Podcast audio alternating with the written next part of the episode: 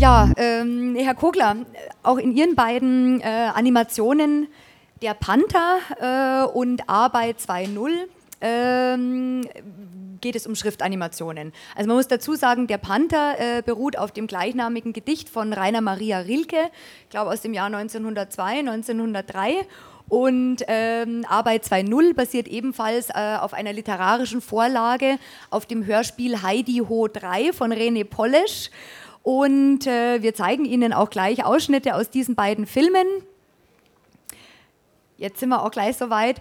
Ähm, es handelt sich auch hierbei nicht um Literaturverfilmungen mit Bildern, wie wir sie normalerweise gewohnt sind, sondern um nahezu ausschließliche äh, Schriftanimationen. Herr Kogler, was ist bei Ihnen der Grund, äh, literarische Vorlagen nicht zu verfilmen, sondern mit Bildern zu verfilmen, sondern schriftlich zu verfilmen? Ähm, der erste Grund war, ähm, ich habe Malerei studiert und ich habe nicht Film studiert. Also ich habe am Anfang gar nicht gewusst, wie man Film macht. Ich glaube, Sie müssen ein bisschen lauter sprechen, oder? Okay. Ist so besser? Ja, wunderbar. Ähm, ich habe Malerei studiert und äh, also Film ist so ein neues Medium. Und ich wollte einfach mal expandieren drinnen. Ähm, und im Prinzip bestehen diese Filme, jetzt sieht man es ja leider nicht, aber später werden wir es ja sehen, ähm, die bestehen eigentlich aus einer riesigen Grafik. Das sind eigentlich kann man sich vorstellen, das ist eine, eine riesige Malerei, was irgendwie 2x2 Meter ist, wo dieses äh, Gedicht drauf ist und die Kamera fährt langsam mit das Gedicht drüber. Es sind nachher noch Bewegungen hinzugefügt worden, aber eigentlich, also wenn man in diesem Film äh, weiter weggehen würde, in diese Szenen, dann würde man auf einmal das ganze Gedicht sehen. Also es war so ein malerischer Zugang, äh, an den Film heranzutreten. Äh, und ich habe dann deswegen diese Gedichte gewählt, also als erstes habe ich diesen Film Panther gemacht. Ähm, weil es gibt ja zwei Arten von Spannung. Man hat diese Spannung im Kino, wo der, der Held an der Klippe hängt mhm. und, und äh, runterfliegt und denkt sich, was passiert jetzt. Äh, in diesem Gedicht der Panther ist es ja nicht der Fall. Also der, der Panther ist ja in diesem äh, Gefängnis drinnen und äh, man weiß, dass er nicht rauskommt und so. Und, aber die Spannung ist halt, es ist halt eine andere, eine ästhetische Spannung, was im Gedicht aufgebaut wird. Und diese ästhetische Spannung wollte ich eben auf diese Art äh, verdeutlichen. Mhm. Das ja. heißt, wenn ich Sie richtig verstanden habe, das gesamte Gedicht der Panther liegt sozusagen als eine große äh, vorher präfilmische Realität vor, die dann von Ihnen abgefilmt wurde und daraufhin animiert wurde. Dann haben wir auch schon den Entstehungsprozess in gewisser Hinsicht. Genau, übertragen kann man das so sehen. Also es gibt wirklich eine, eine riesengroße Grafik. Also kann, das mit Mineral ein Beispiel. Es gibt eine große Illustrator-Grafik mhm. und da ist quasi der ganze Gedicht drauf. Und das wird nach einem Computerprogramm, äh, werden immer Teile der Grafik angezeigt und sie verändert sich mit der Zeit. Das heißt, bei Ihnen ist der Zugang auch zum Computerprogramm ein, ein gewissermaßen anderer wie bei äh, Frau Wiegner. Frau Wiegner arbeitet auch in, in Co-Produktion mit den Programmen, lässt sich inspirieren von den Potenzialen, von den Möglichkeiten ähm, der Medien. Und bei Ihnen ist es wirklich so, da wird äh, das Computerprogramm als Werkzeug benutzt, um äh, sozusagen zum Endresultat zu gelangen. Klar, ja, das ist natürlich ein Werkzeug, ja. Gut. ja, na gut, ja, wir haben auch einen anderen Zugang sozusagen. Mhm.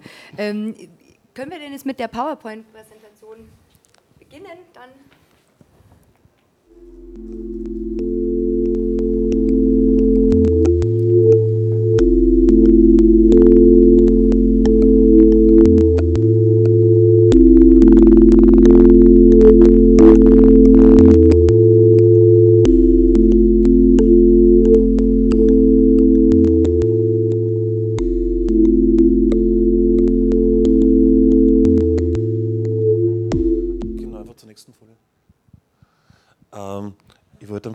kurz zeigen, äh, was für Inspirationen in den Film eingeflossen sind. Ähm, in dem Film geht es eben um dieses Gefängnis, in dem dieser Panther gefangen ist. Und äh, das erste Foto, was wir da sehen, äh, das ganz links unten, das ist so ein Irrgarten, was in meiner Heimatstadt in Wien in Schönbrunn ist. Und diese Struktur dieser Irrgarten wollte diesen Schriften äh, wiederfinden. Wir sehen es einmal, sind mehrere Striche nebeneinander und äh, die Abstände sind halt ziemlich ähnlich wie diesen Irrgarten. Also diese Struktur dieses Irrgartens äh, wollte ich einfach in der Schrift wiedergeben. Ähm, das Foto daneben, ähm, da sehen Sie eben, also das war eine Inspiration, einfach diese Gitterstäbe in der Schrift wieder zu haben. Das war ein Grund, um, das, äh, um diese Striche zu machen. Und äh, dritter Punkt, was halt war, ähm, ganz ein simpler Punkt, einfach diese Spuren von Tieren äh, in der Schrift auch wieder aufzugreifen.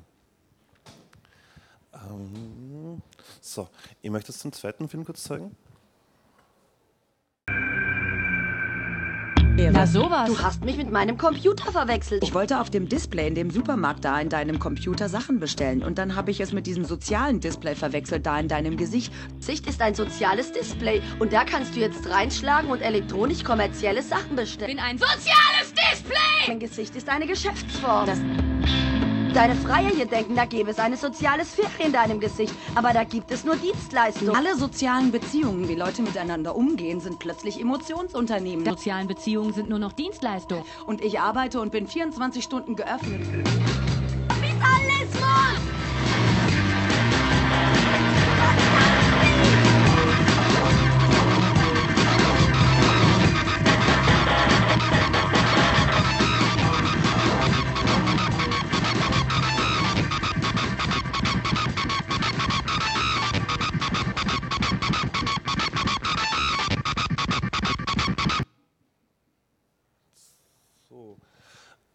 Das war ein Film, was ich gemacht habe zum Thema Arbeitsverhältnis, äh, Prekarisierung.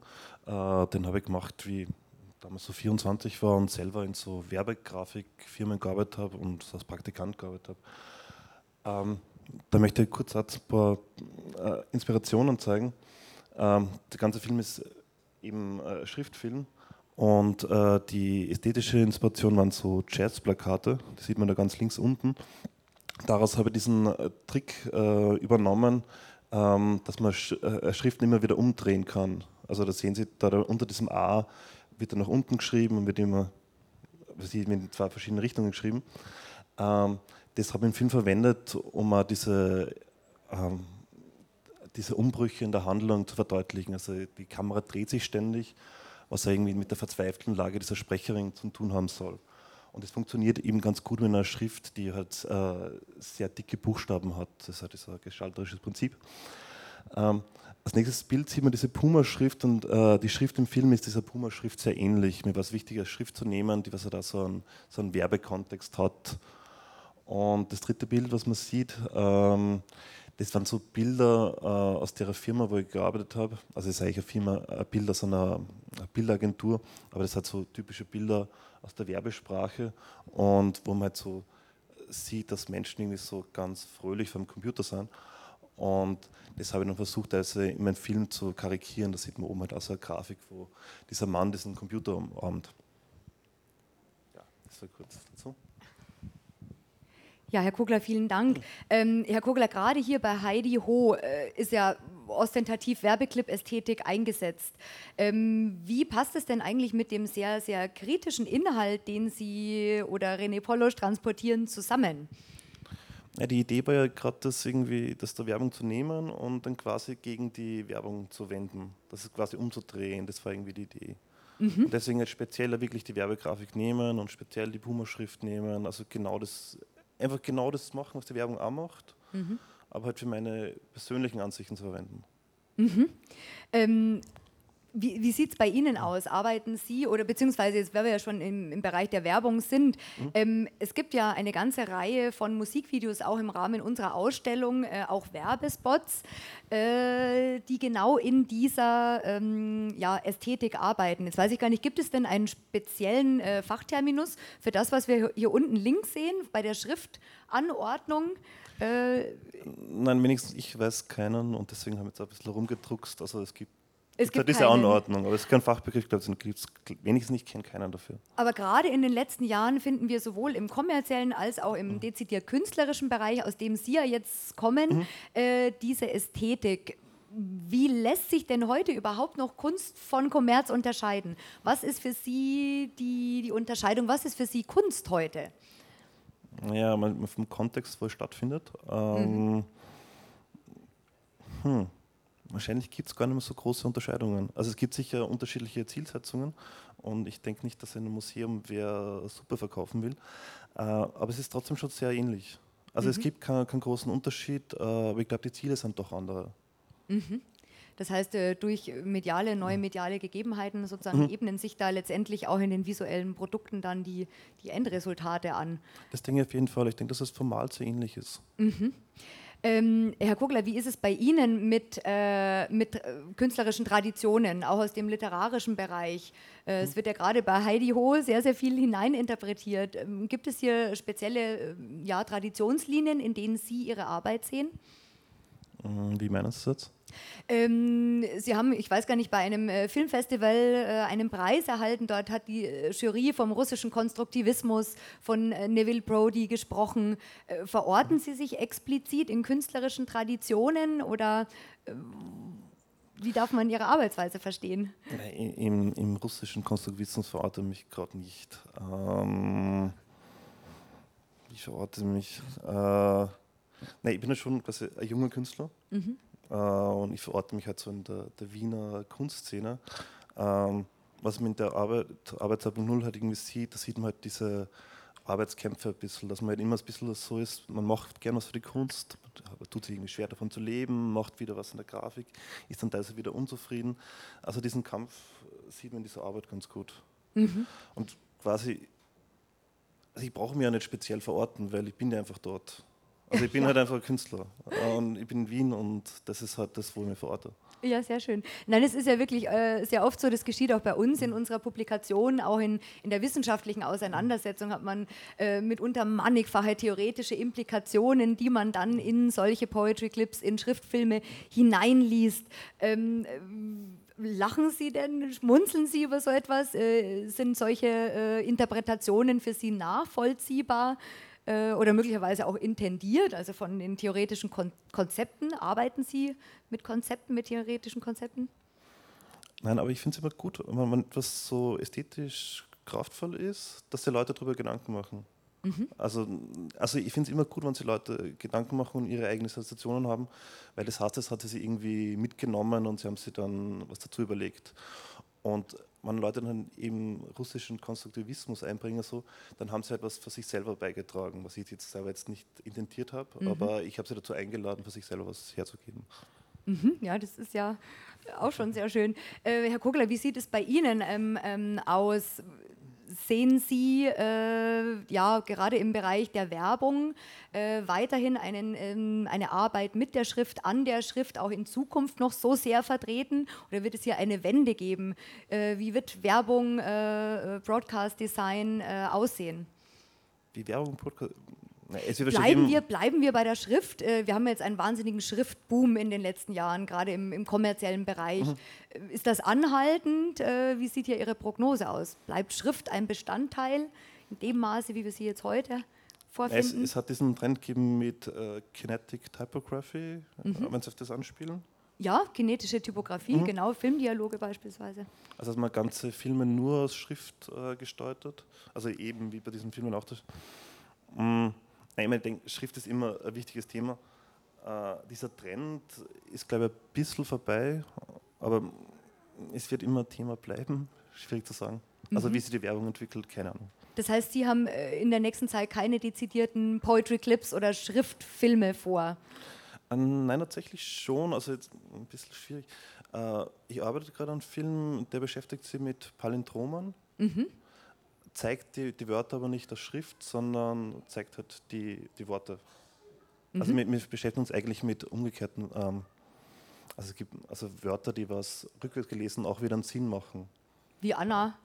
A-N-N-A. Genau, na, aber Anna wird wieder zu Anna, aber Ja. es gibt, also wir machen einen Film, wo auf der rechten Seite ein Thunfisch ist, Tuna, und auf der linken Seite ist ein A- ein Nut, also eine Nuss. Mhm. Und um diese Bekleidungsunterschiede, mit dem beschäftigen wir uns gerade. Herr Kogler, das interessiert mich jetzt doch äh, schon noch einmal in Bezug auf Ihre Intention. Man sagt ja eigentlich, ein Bild sagt mehr als tausend Worte. Ähm, äh, mitten auch mehr als Schrift. Wieso realisieren Sie diese Literatur, diese literarischen Vorlagen nicht mit äh, herkömmlichen Bildern, sondern gerade mit, mit Schrift? Was ist hier der Mehrwert? Ja, gut, es ist äh, eine Variante. Also, wie ich vorher sagen wir, diese, diese Gedichte haben ja einen besonderen Wert durch ihre Form. Also, das, ähm, also diese elegische Sprache bei diesem Panther-Gedicht, das habe ich ja versucht und das ja auch in diesen Buchstaben wieder wiederzufinden. Also, äh, eben wie vorher schon gesagt, es ist ja keine spannende Handlung in dem Sinn wie bei Anne Karenina, wo viel passiert, sondern es ist eine ganz ruhige Handlung und ist auch wirklich sehr wertvoll, für, wie das ein Sprachrhythmus ist.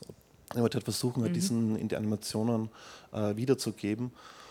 Und dann ist es quasi logisch, einen Schriftfilm zu machen, wenn ich eben genau auf die Schönheit der Sprache eingehen möchte. Mhm, und mit auch auf die Schönheit und Form der Schrift mhm. letztendlich. Mhm. Ähm, ja, meine Damen und Herren, gibt es noch, gibt es noch Fragen von Ihrer Seite aus? Sonst äh, würden wir jetzt, glaube ich, ungefähr fünf Minuten Pause machen. Im Anschluss wird es einen Vortrag von Herrn äh, Packard geben, der wartet auch schon. Ja, Herr Kogler, dann herzlichen Dank, dass Sie hier sind. Äh, vielen Dank, dass wir Ihre Filme zeigen dürfen. Danke.